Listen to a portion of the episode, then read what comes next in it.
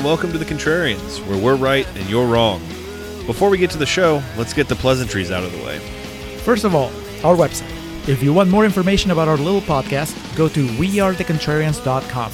That's where you'll find links to our old episodes, to our Patreon channel, and to our awesome Contrarians merch. You can show your support by buying a Contrarians mug or a pillow. I like the laptop bags myself. Second of all, if you enjoy the show, tell your friends. Or even go a step further and leave us a five star review on whatever platform you use to listen to your podcasts. Finally, if you want to reach out directly to us, that's what social media is for. Find us on Twitter and Instagram at Contrarian Prime, or check out our Facebook page at facebook.com slash Contrarian Prime. Julio runs our official Twitter account at Contrarian Prime, but if you want to give me a piece of your mind or just want to banter about pro wrestling, you can follow me at Contrarian Alex. That's it. That's our intro. Now, time for the show.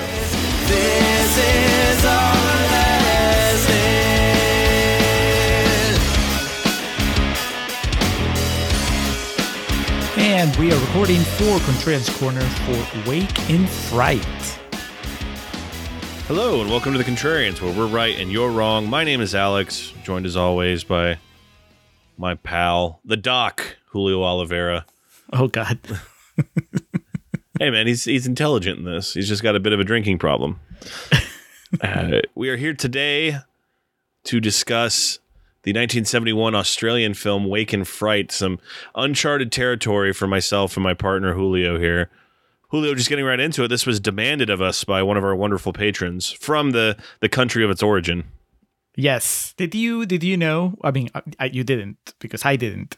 Uh, we're in, we're at the same spot here.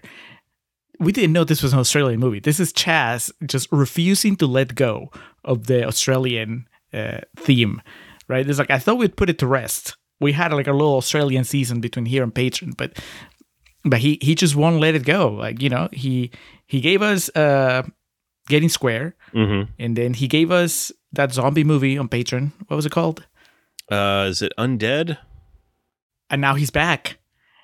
Chas Fisher doing his best to represent Australia in the Contrarians. Mm-hmm. Uh, admirable. And you know what? It's it's his right as as a patron of the show. So uh, he even went as far as to send us a clip, which I guess might as well play it now, Alex. Let's Let's get into it.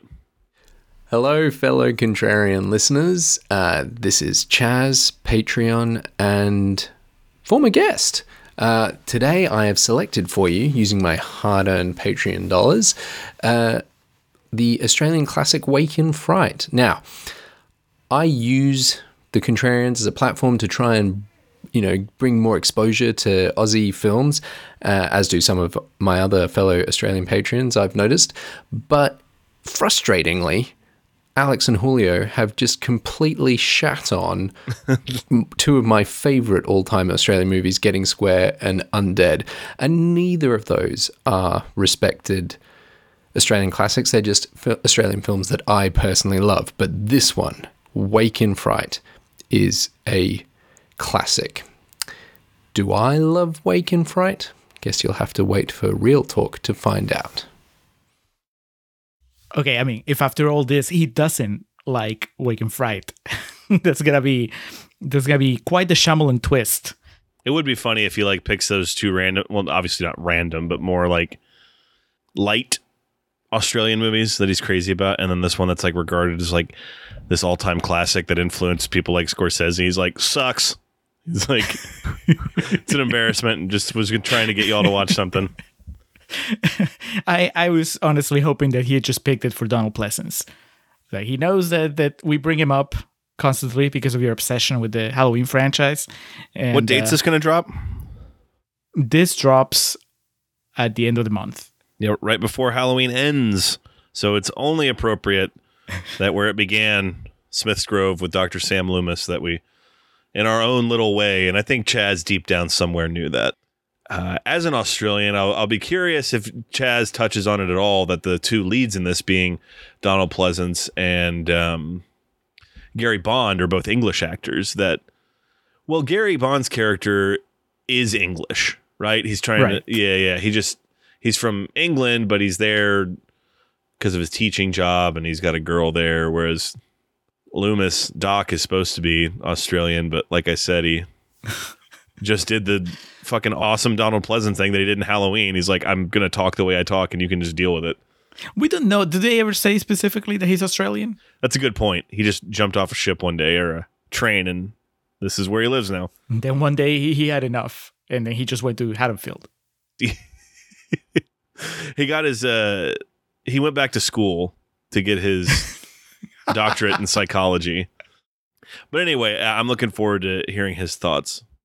Well, that, that's that's not until the second half. So in the meantime, we're just gonna have to assume that uh, I'm gonna I'm gonna go into this assuming that this is not a troll move. I'm, my assumption is that Chas likes this movie, and uh, if I end up with egg on my face, come real talk, well, so be it. But uh, that just means that saying bad things about it is just gonna it's gonna be a lot more fun because you know there's nothing more fun than talking shit about movies your friends love. I was going to say before we can find out how Chas feels about this, we got to get through Contrarian's Corner. So before we get to that, let's quickly go ahead and say hello and welcome to any and all potential new listeners and explain what it is we do here uh, on the Contrarians. Our battle cry is we rage against the Rotten Tomatoes machine. Find a movie on Rotten Tomatoes that is highly rated, a lot of times known as certified fresh, which this one definitely qualifies for at a whopping 97%.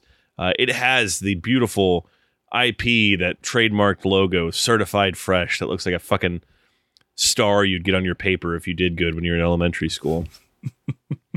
and what we'll do with those films, and in this particular case, Wake in Fright, is bring them down to size and talk about maybe why that Rotten Tomatoes score doesn't tell the whole story. Talk about some um, questionable acting, directing choices, score, or even cinematography. Just making sure that uh, we bring it down to size and talk about some of the things that its legacy or its critics may have swept under the rug. And then conversely, on alternating episodes, we'll find a movie that is lowly rated, uh, one of those nasty green splotches known as rotten. We shoot for usually about 30% and below. And as you would guess, we make a case for that film's positive merit, talk about uh, its underrated acting, its under celebrated scores, soundtracks, uh, bold storytelling, or directing choices. We do this all in an effort to say number one, those Rotten Tomatoes scores don't always tell the whole story. And uh, it's not like Rotten Tomatoes or any critics at large really go out of their way to help uh, the, the viewing public understand that. And secondly, I mean, this shit is subjective. You can be as over the moon and positive about something if as you want to be, or if you really just want to and have your mind set to it, you can be as cynical and negative about something as uh, your heart desires. As I said, being that this is a certified fresh film, this first half here, we will be uh, pointing out its foibles and finding the flaws and holes in Wake in Fright. However, Julio, if those listening want to know how we really feel about the movie we're discussing today, they just have to hang around for the second half, part two, uh, Real Talk. That is correct. Part two of every episode, the aptly titled Real Talk. That's where we just forget about the tomato meter. We tell you exactly how we feel. We tell you and we tell each other. Alex and I hadn't, hadn't seen this movie before. We didn't even know it existed. And uh, we've kept pretty quiet about it uh, since we watched it separately. Uh, we had a little bit of a back and forth during our uh, video preview that we already recorded, but not enough that either of us could tell how the other one feels. So a lot of mystery going into this real talk. But first, like Alex said, we gotta do Contrarian's Corner. We gotta we gotta be mean about this movie, whether we believe it or not. You to the Yabba? Yes, Staying long? yeah, just tonight. Oh, that's hard luck. Want to see a bit more of the Yabba than that. So 97% on this, Julio. Um, twice over, this movie got favorable reviews. As we'll discuss in Real Talk, there's quite the interesting legacy of this film, quite literally, the, the physical film. There's an interesting story behind it. So, uh, it, in a sense, had two different releases uh, in 1971 and then again in 2009. So, I imagine the reviews you acquired were a good smattering of different points in time. What were you able to pull for the uh, positive quotes on this one? The first fresh tomato we have here is from Matt Neal from ABC Radio Australia. And he says, Wake in Fright gets beneath Australia's skin and stares into a dark heart that was hidden beneath the ochre dust and boozy bonhomie. Uh, I don't know what bonhomie is. uh, one of the greatest Aussie films of all time. Alex, up till today, uh, when I watched this movie. Uh, the greatest Aussie film of all time was one that I we have covered on this show. It was also a patron request, and it was Priscilla, Queen of the Desert. Uh, Touche. Next, Andrew Pollard from Starburst says John Grant is absolutely note perfect as the stiff upper lipped Englishman stranded in an environment that he couldn't be any further removed from. Wait, John Grant, is that the name of the character or the actor? Gary Bond is the name of the actor. The character was John Grant. Okay, so this guy, Pollard, Pollard, you fucked up. You're calling him by the name of the character. It says John Grant is absolutely note perfect. Well, John Grant is a character, so he would be perfect as a character. Anyway, uh, the performance as the stiff upper lipped Englishman stranded in an environment that he couldn't be any further removed from is, I guess, note perfect. Uh, do you think that British people take offense to this portrayal? I don't think so because it portrays them as like more uh, intellectual and aristocratic than this damn Australian. but then they can't keep their shit together. It's like That's a true. weekend at the Yabba and then they're ready to kill themselves. Some people weren't cut out for life on the road, my man. That's true. Uh, next, Tara Brady from the Irish Times says forms a neatly symmetrical, perfectly Kafkaesque narrative. This way, madness lies. Alex, I had to bring out at least one pretentious quote. Yeah. How often do you do you throw Kafkaesque around? I was about to say that just reminds me of The Office where Michael's dating Pam's mom and he goes, I'm sorry, I don't get your references. I don't know who Kafka esque is. Beautiful.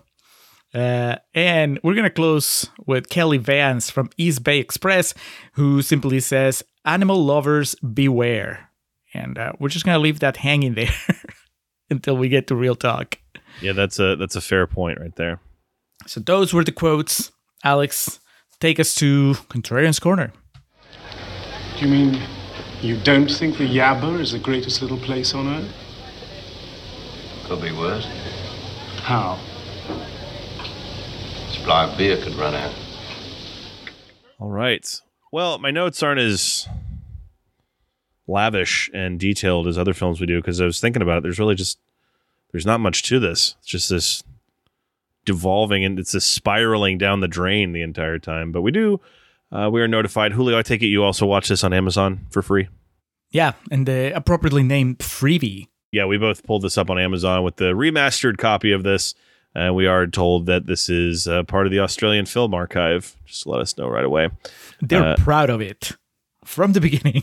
I can just see Chas pumping his fist like a legendary MMA fighter Fedor Emelianenko, just like looking at the screen when he sees that, just revving himself up about this. Swollen chest. Yeah. Swollen with pride. The uh, opening 360 shot, as we discussed on our preview video, uh, I compared it to it looks like the desert from GTA 5, and um, it's funny to me that one of like the things about Australia that is such a common like American type theory is like there's Sydney and then there's like spiders and kangaroos and you know they talk funny. But then people forget it's like it's a continent. It's fucking massive. My understanding is there's a lot of area in Australia that is just vast land like this but we start off in the small village of Timbunda, I think is how it was pronounced. Uh, I mean, as we do here from time to time, we just lean on a friend in Wikipedia. So we'll just take it with that. With John Grant as a young man, a middle class school teacher who feels disgruntled because of the onerous terms of a financial bond that he signed with the government in return for receiving tertiary education. The bond has forced him to accept a two year post at a tiny school in Timbunta, a remote township in the arid outback. It is the start of Christmas holidays, and John plans on going to Sydney to see his girlfriend Robin. But first, he must travel by train to the nearby mining town of Bundayaba, Bundanyabba, Bundanyabba, affectionately nicknamed the Yabba by the locals in order to catch the Sydney bound flight. So, immediate question here, Julio Does this qualify as a Christmas film? uh, this is the first failure in the movie, I guess, because I hadn't realized it was Christmas. I thought it was summer break because it's just so fucking hot the entire time. I just assumed that. well, there's like they're singing Christmas carols, and there's a Santa at one point. Come on, man. what? When? They're singing Christmas carols in the bar, like the arcade that they have there, an arcade casino, excuse me. And then like there's uh the businesses downtown have signs that say like Happy Christmas, and then there's like a big Santa that's like ho ho ho, like an animatronic one. I completely missed that. I, I, I and I've watched this movie twice, Alex. but obviously, there were way more important things going on for me to catch on. You know, unless somebody actually came up to John Grant and went "Merry Christmas," I, I it wasn't gonna register. Fair enough. I registered the beer, and I registered like just the the vast wasteland that is Australia when the story is not taking place in Sydney. Uh, Sydney is a beautiful beach apparently, and and the rest of Australia, like you said, is just a, a red desert. I was concerned. I was like, "Is this like a cry for help from Chas? like a message in a bottle? Come rescue me from this place." Do you Uh, think Chas is in the Yabba? I would hope not. No, because he was affected by those fires a few years ago, the Ob is just like there's nothingness there. Uh, mining town, it's death for farming, and it's worse than death in the mines. As our top build performer Donald Pleasence has to say, uh, Donald Pleasence seven years away from getting billing over the movie title in the first Halloween. Here he just gets billing over everyone else. Well, and that's becomes the thing with Donald Pleasence. I mean, there comes an expectation that hey, it's Donald Pleasence, but there's also like other people. You know, he was the bad guy in uh, You Only Live Twice, which was, uh, of course, one of the Sean Connery bonds. So you have that. Uh, the Great Escape. You know, Steve McQueen is there. Uh, Eye of the Devil. Sharon Tate's there. And then, of course, Halloween. It's like, hey, it's Donald Pleasence, but it's also, you know, there's Jamie Lee Curtis. All right. Uh, here, it's just like Donald Pleasence and then a bunch of who over and over and over again. even worse, Australian Who's. So even if you went to just through your American archive, there's no no chance that you recognize anybody. On top of that, he doesn't show up for I don't know thirty minutes. That I think that if you're gonna get first billing, you have the kind of you owe it to the audience to at least pop up for like a couple minutes at the beginning, and then you know you you want to disappear for for the rest of the first act. Go ahead, but give us some pleasance. Instead, we just follow this guy that I don't know from anything, and I don't know. He seems pretty disinterested with his life, which doesn't uh, encourage me to be interested in it. Uh, how do you feel about this dude, about uh, John Grant? living in a motel out in the middle of nowhere. He seems pretty like disgruntled is a good word to describe him. He's just not pleased with how things are working out as far as his post and where he has to work and whatnot. And Allegedly, he has a girlfriend in Sydney mhm, that Robin, we only see in fantasy sequences. this movie does have a pretty big W right away where they just completely own America when this guy gets six weeks vacation for Christmas. That's why I thought it was summer break. couldn't possibly fantasize a world where you get more than one day off for Christmas. Uh, but he grabs the train, he heads back. He has the layover in the Yabba. Train system looks pretty dope. People are just singing and drinking and passing around booze freely. Why not? he refuses the booze, though. At first, yeah. This is his arc. He's gonna turn down the drink here and then take every drink that's offered to him in the movie like, going forward. I guess you know cards on the table, Alex. As much as I was unimpressed by uh, by this dude, by uh, John Grant, played by Gary Bond. Gary Bond, uh, I have to say, and this might reveal just you know my own flaws or whatever, my own pretensions, but I did identify with him in this journey into, uh, uh, as he calls him later, an uh, aggressively pleasant town. hmm I like to be left alone when I'm traveling. if I'm not talking to you, don't come talk to me. And uh, I think that that is our right as human beings to just say no, no thanks, and then just go on our way. This movie demonizes that attitude. The poor uh, John Grant, who just wants to be left alone so he can catch up with his imaginary girlfriend in Sydney, he suddenly finds himself bullied by all these supposedly nice Australians into uh, hanging out with them. He's looking for trouble though. He goes to that fucking packed bar that night. Like well, what else was he gonna do? it's not buy a six pack and go to your room like an adult, man. I don't know that that's an option in the Yabba. I don't think that they let you drink by yourself. Look, I'm flat broke and I can't afford to drink. What's that going to do with it, man? I said I'd buy you a drink. You don't have to buy me one. Now drink it down. Uh, but he does go to this bar and finds himself buddy buddied up with the sheriff of the town. Uh, what's Jock Crawford, played by Chips Rafferty. Well, that's just a fucking awesome name. And uh, these boys drink, man. That's, That's all they do. Yeah, I mean it's a mining town, so what else is there to do? And you know this uh, right away starts uh, just what you're saying. Some of the tropes of uh, horror movies that would follow in the decades to come and up to this day of like the small town going there a with the ego that you think you're better than everybody or b you know the just let sleeping dogs lie type thing you know don't fuck with these people like ozark type thing you know? It's uh, you don't know what you're stirring up when you go there.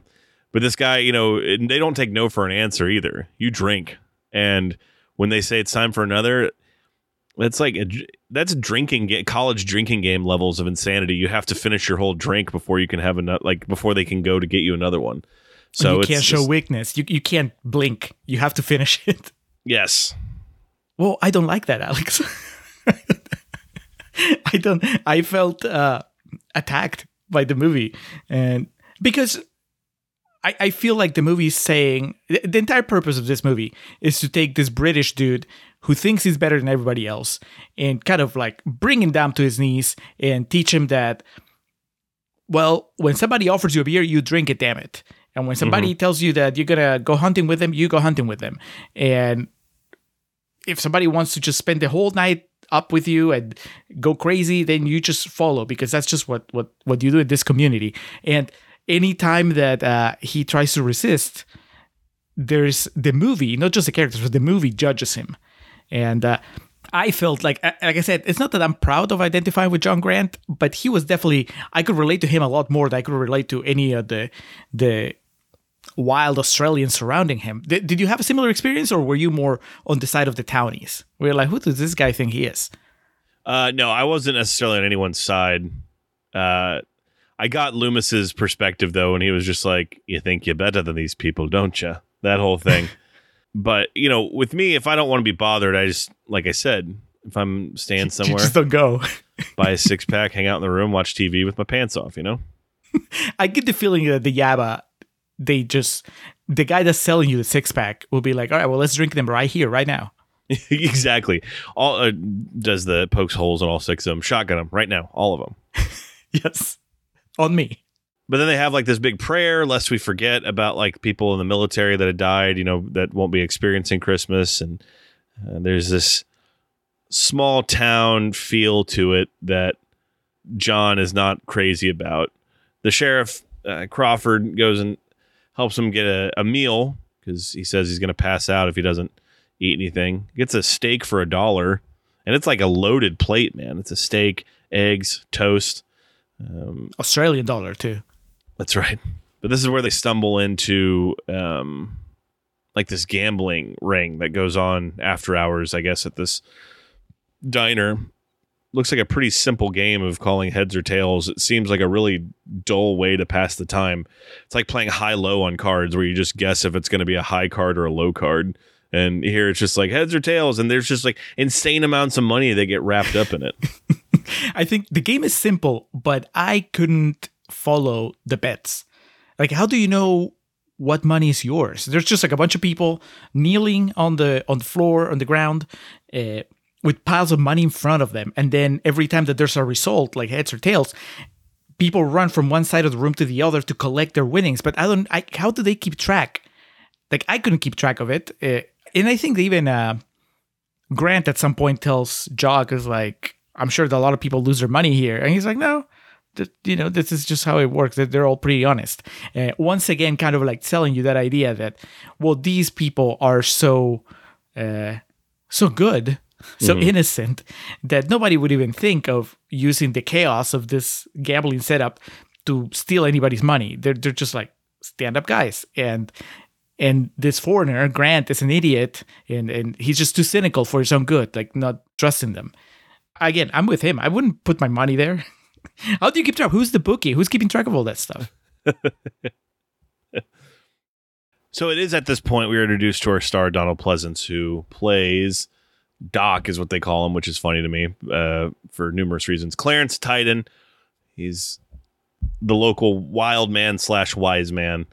Uh, he starts off the way you would expect any Donald Pleasence performance to start off, where he just has this amazing soliloquy and these expressions that normal men would not have, but but you buy it because it's fucking Donald Pleasence.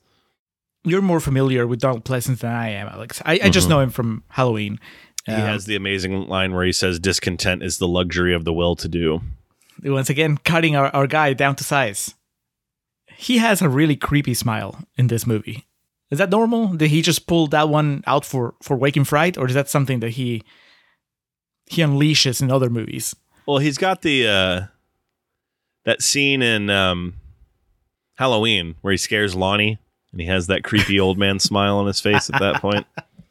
yeah, I think that's the closest. Okay, he does something that's that, but times twenty in this movie, and he does it a lot. Oh yeah, he's an insane drunkard in this, and that's the he asks. Uh, John asks the doc, he's like, "What are you doing?" He goes, "I I drink," and explains, you know, pretty quick into it that he was uh, a doctor where he previously lived. You know, this is a little ways down the road, but we find this out about his character, and he's just such a fucking raging drunk that he couldn't keep his shit together. So he just kind of lives there off the grid and has this shack that we don't really know that he pays uh, any rent for or anything like that. But he kind of instills this sense of local pride, I guess, in um, John, or this sense of, you know, live while you can, take a chance. And this, of course, ends terribly because he takes that to mean go bet away every dollar that you have on your person right now. well, he starts off high because he goes and wins a, a good amount, goes back to his hotel room and realizes this is what he has chance to buy his way out of his job that he doesn't like. And so he goes back and loses all of his money, all of it. I did you buy it? You've been to Vegas. Have you ever done something like this? Don't you feel like you need a little more, uh, especially in a movie? You know, you need a little more justification for somebody to do something so idiotic. Like he had a lot of money. he, I don't know, he tripled what he had come to the Yabba with, and then in like I don't know two minutes, he decides that he's gonna just risk it all. It's like we've we've been through this path. We, we've been down this path before, not too long ago when when we did Indecent Proposal. Like there, I bought it. There was real stakes. I could understand. I could understand why they did that. They were gonna lose their house. Here, all he wants is just to stop teaching, which I don't know. I don't think that that's that important. So when he when he lost all his money, I had no sympathy. I was just like, "You're a fucking idiot. Why would you do that?" That's when I turned on him. Did you turn on him also, or were you, uh, oh, you know, fellow fellow gambler? I feel your pain. Well, no, I I'm too neurotic and obsessive to gamble away any large amounts of money. But just from my last trip there with some of my friends and how just freely they were, you know, hundred dollar hits. You know, the gambling just in one hand, a hundred dollars, which is crazy to me. Uh, and you know, there's people that do fucking blackjack for a million dollars. So I believe that he was bitten and he was drunk too, which of course lowers your inhibitions. I mean, I didn't feel sorry for him when he lost his money. When he woke up all sweaty and dirty and naked, I was like, been there, man.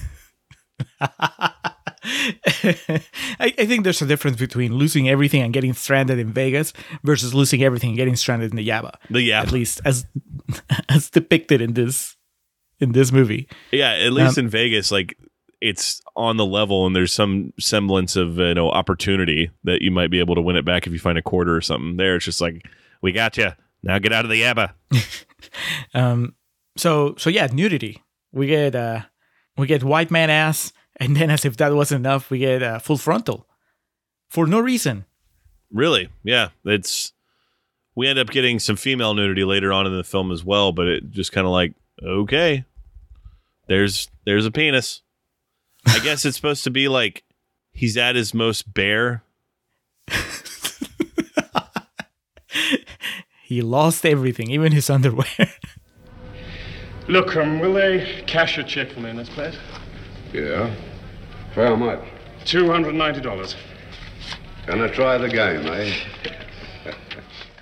really really cool shot the next morning he's just broke as fuck and he's walking around not sure what he's going to do and uh, see a plane fly overhead and it doesn't explicitly state it but you can tell by the way he looks at it that that was his flight to sydney and he's not going to be able to text his girl or i don't even know if they have a phone in the yabba but he you know what else is he going to do goes to the bar and meets up with an old townsman uh, what's this dude's name tim hynes uh, played by al thomas who kind of looks like an older version of my friend Adam. So I kind of was laughing during this sequence because I was like, yeah, that kind of looks like Adam. And uh, they're in the middle of the day. It's presumably like a fucking Tuesday or something. They're just getting shit faced and having a, uh, Chas. Is this what y'all do? Just get fucking rip roaring drunk. I mean, by now the the movie has painted a very vivid picture of what is what it's like to live in Australia, on the you know the outskirts, the ninety percent of Australia that's not Sydney. Uh, it's not. It's weird because I don't think it's a flattering representation of the country, but I kind of feel like the filmmaker and the people making the movie and everybody, I feel like they're kind of proud of it. Did you get the feeling too? Like they're like, yeah, god damn it, this is who we really are, not that bullshit they feed you in the other movies. This is the real Australia. Like at uh, screenings of it. Why? Why are you laughing? This is what it's like. But Alex, they're proud of it because yeah, remember that that opening title, that opening card. This is this is from like the National Archive. That's right. Preserved for treasure this- integrity. Yeah, they treasure this film. That this is considered uh, valuable. Even w- the other movies from Australia that have been thrown our way, like uh, Getting Square and uh, Undead and Priscilla. I mean, they all seemed like movies where I would be like, all right, I get why there's a sort of pride on the fact that this came out of your country and this is representing your country. But here, it's a very uh, like vicious and polished look at at at, at the country, and they're like, yes, this is what it's really like. like it, love it, or get out of the way. Well, we're not dealing with the sharpest bunch of uh, tacks here because I was looking for this while we were talking about the gambling scene. I was able to come across it. Uh, a really interesting note. According to the DVD commentary, the artificial banknotes printed for shooting the gambling sequence were so realistic that two extras were later arrested for trying to pass them off as general currency. Amazing. They're also caught with some monopoly money.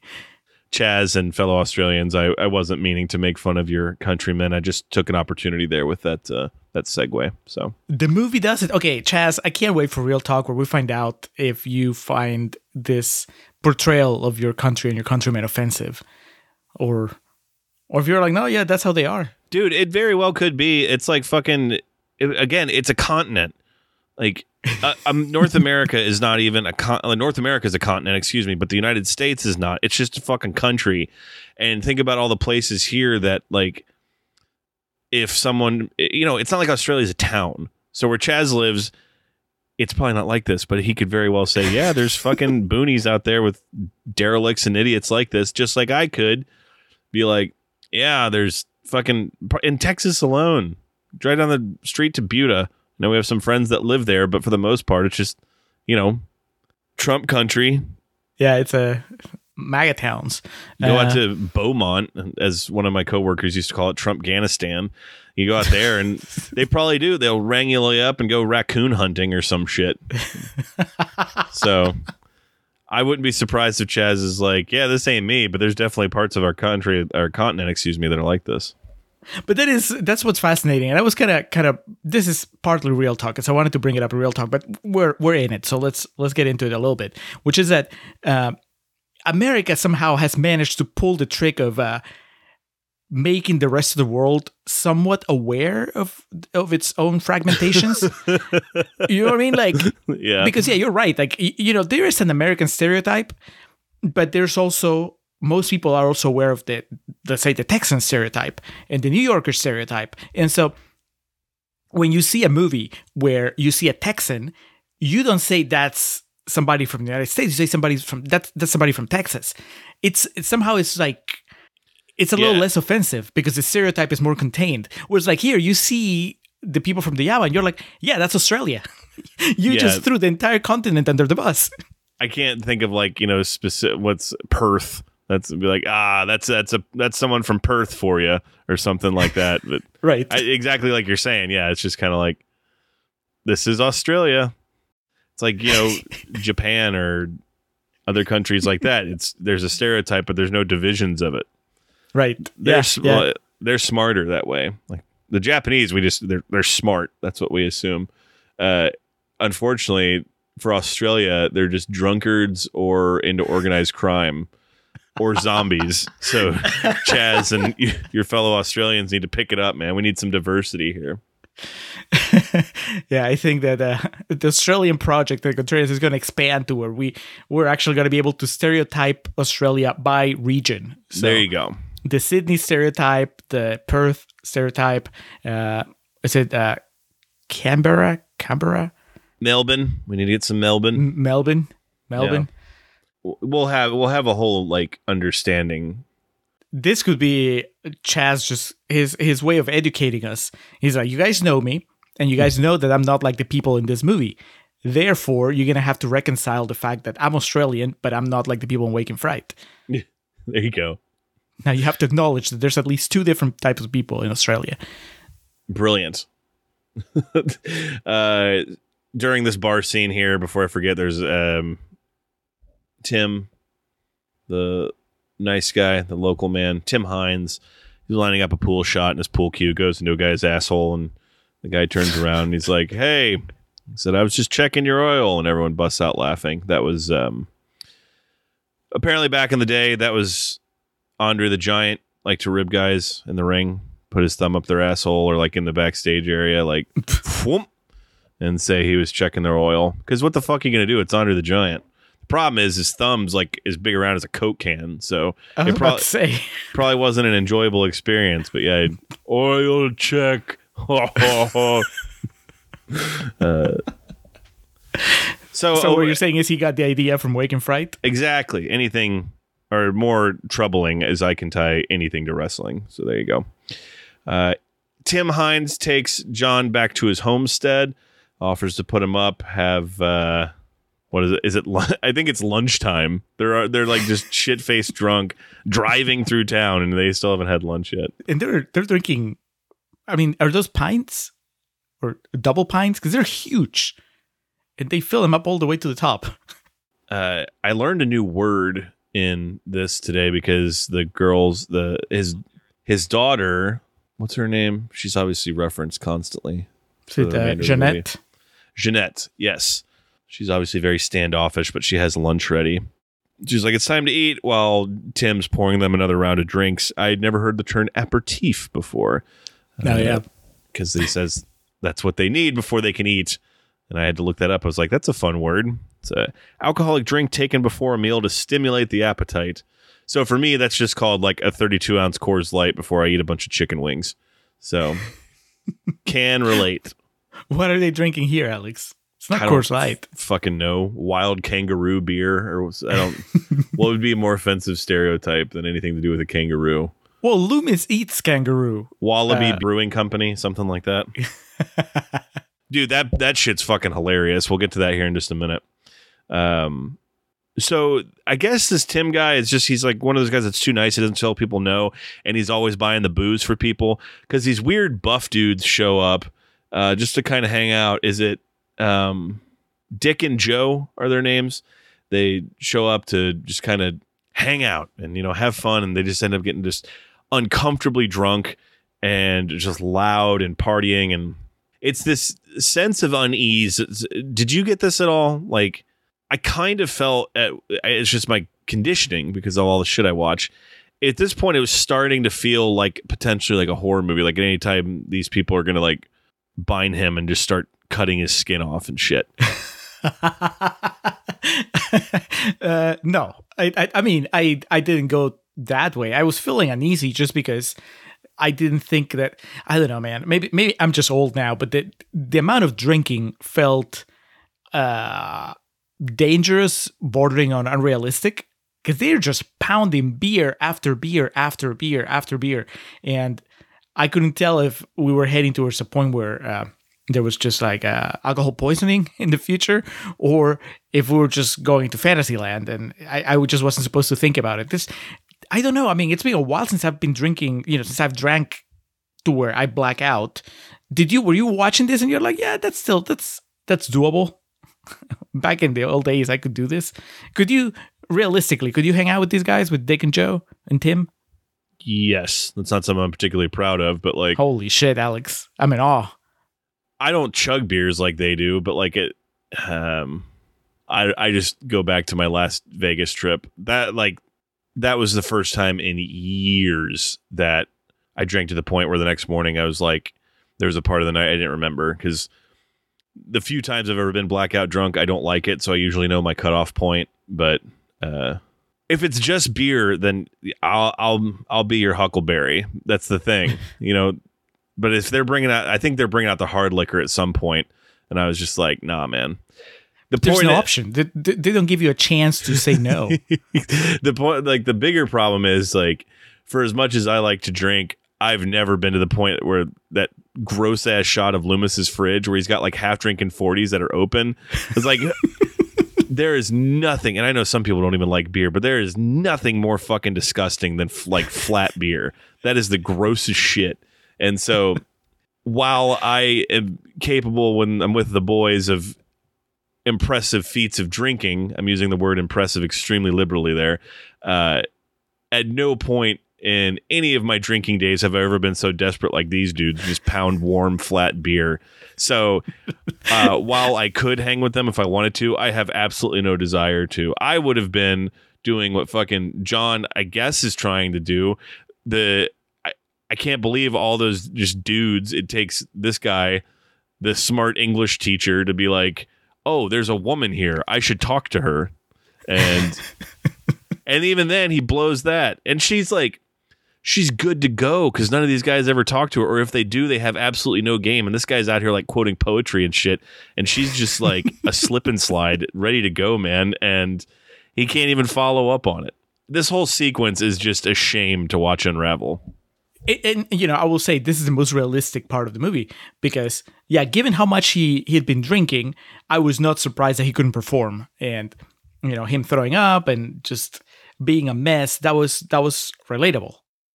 Uh, what time did the um the uh, party finish? About dawn. Well, what time is it now? Around about four o'clock. Four. Uh, we wake up the next day and we're at Smith's Grove. Uh, we're just living with Dr. Loomis now. Shirtless Loomis. This, uh, you know, this was my efficiency apartment in college. This is how I lived. Just got a skillet of an indeterminate meat and, you know, just beer cans everywhere and shit. No, he just wakes up and he's like, what the hell happened last night? And Loomis, being the good host that he is, is cooking him breakfast, although it's four o'clock in the afternoon.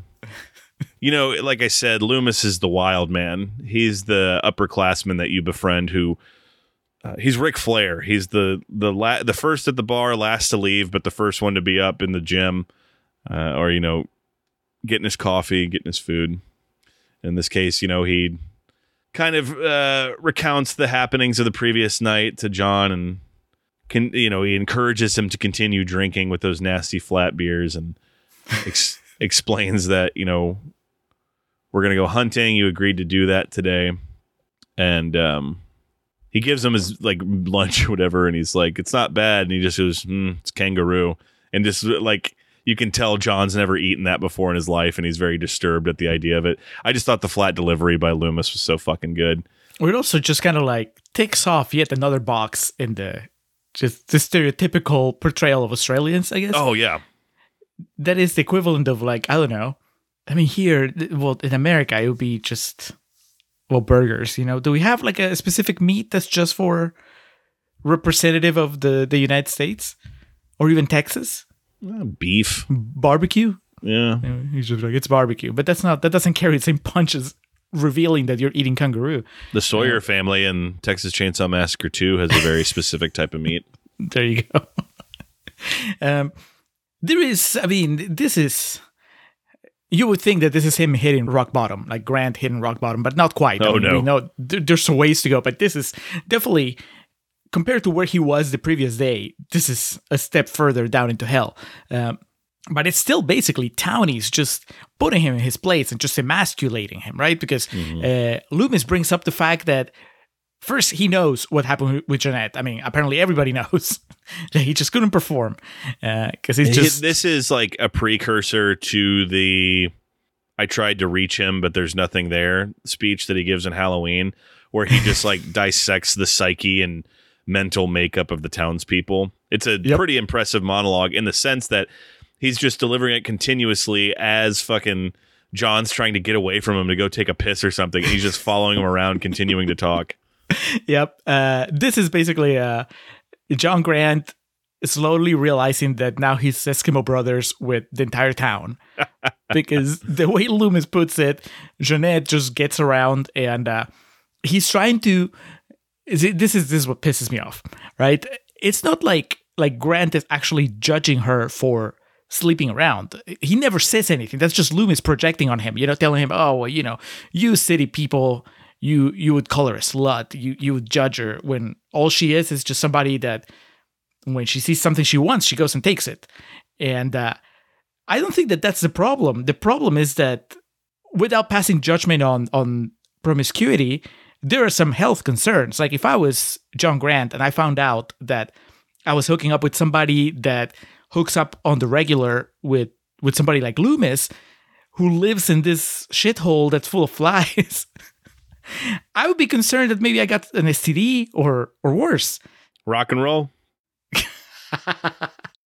Um, but anyway, that's that is again. I don't think that poor John Grant deserved to be made fun of and embarrassed over the fact that maybe he just prefers monogamy over this wild orgy that seems to be going on at the Yabba permanently.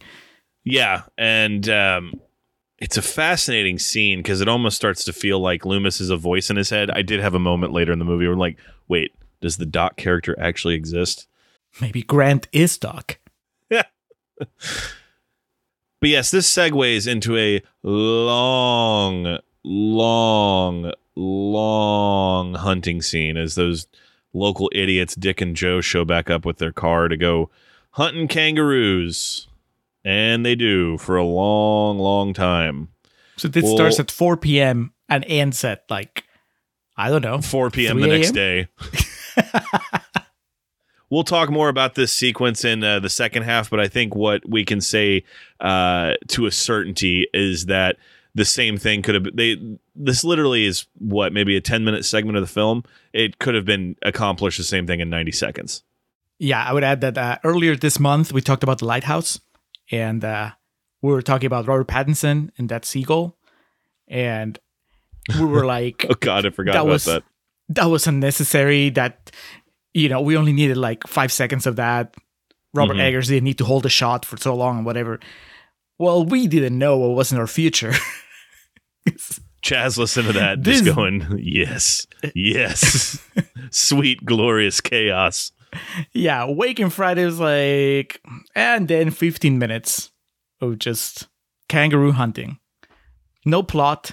Just no cool music in the background nope.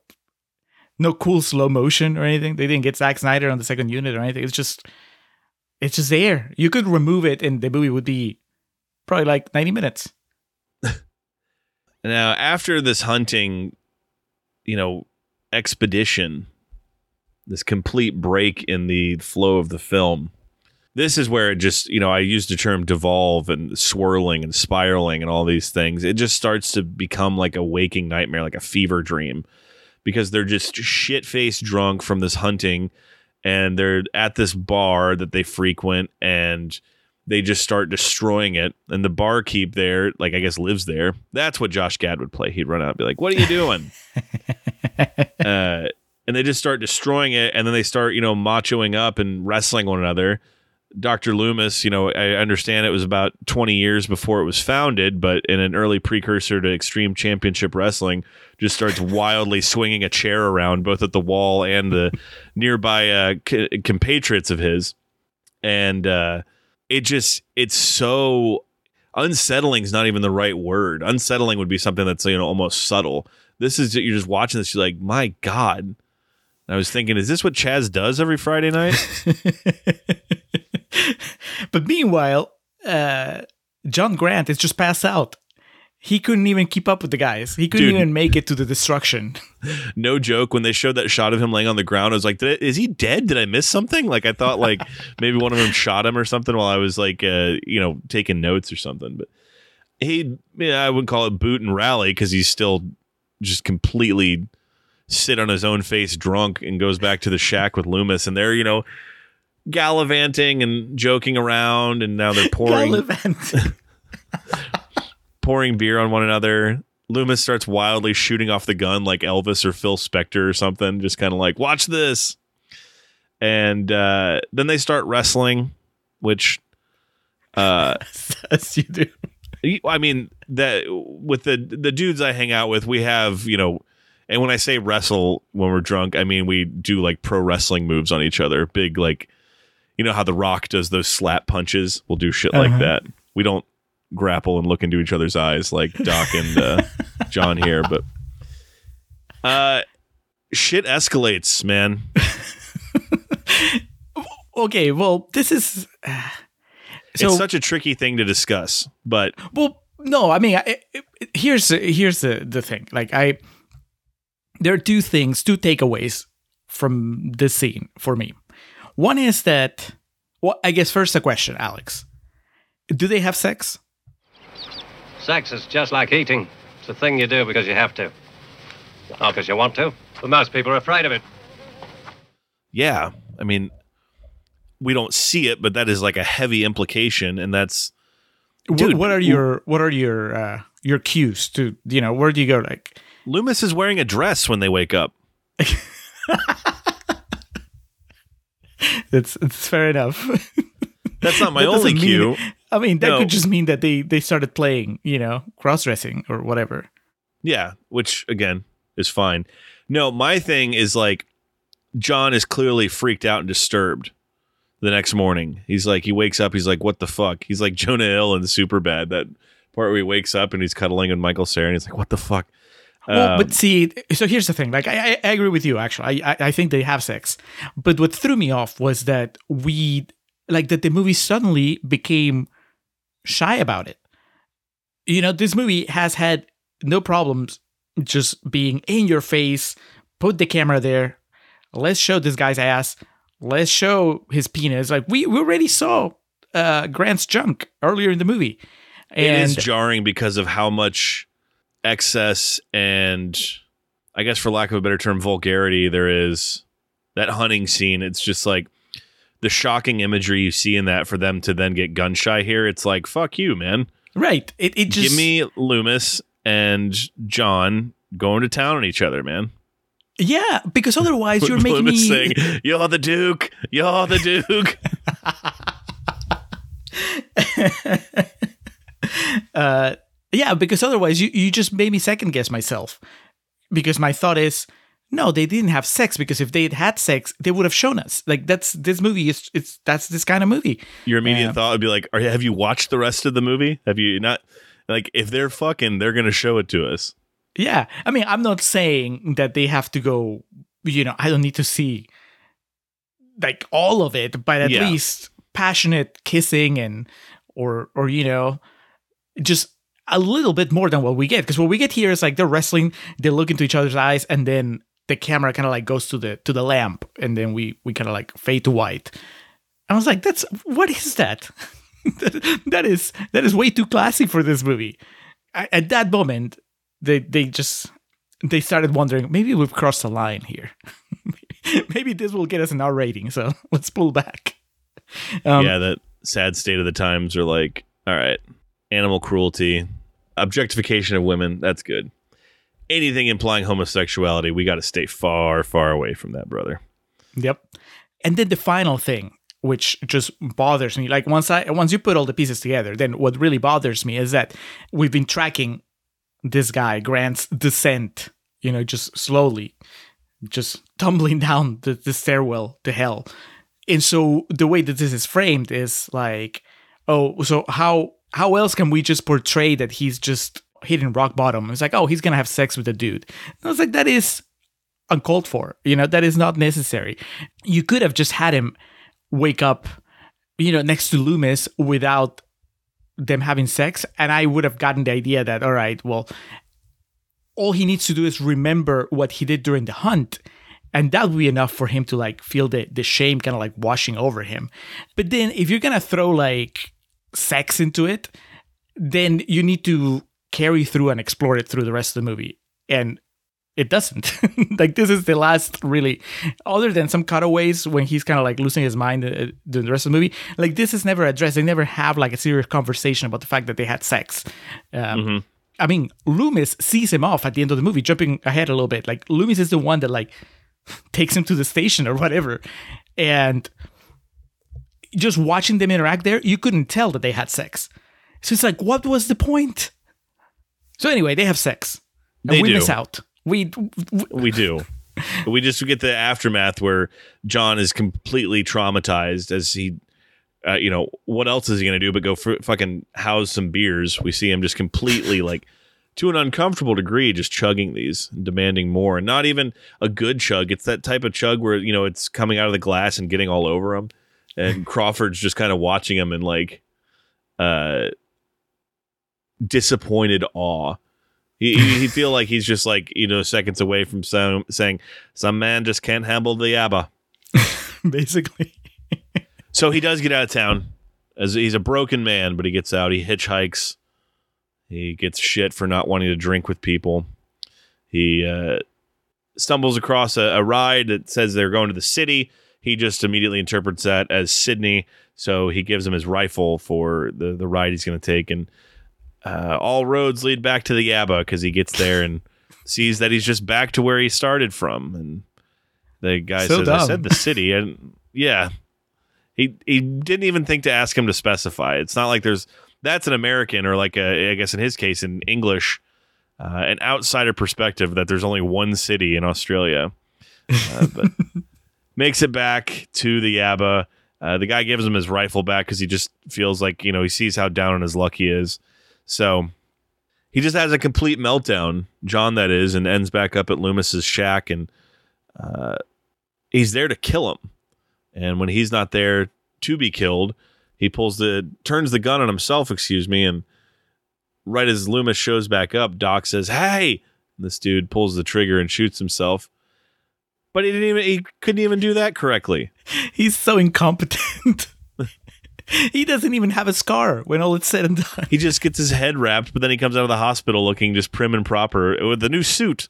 I guess that's another owning on the American medical system. You get injured in Australia, you leave with a tailored suit.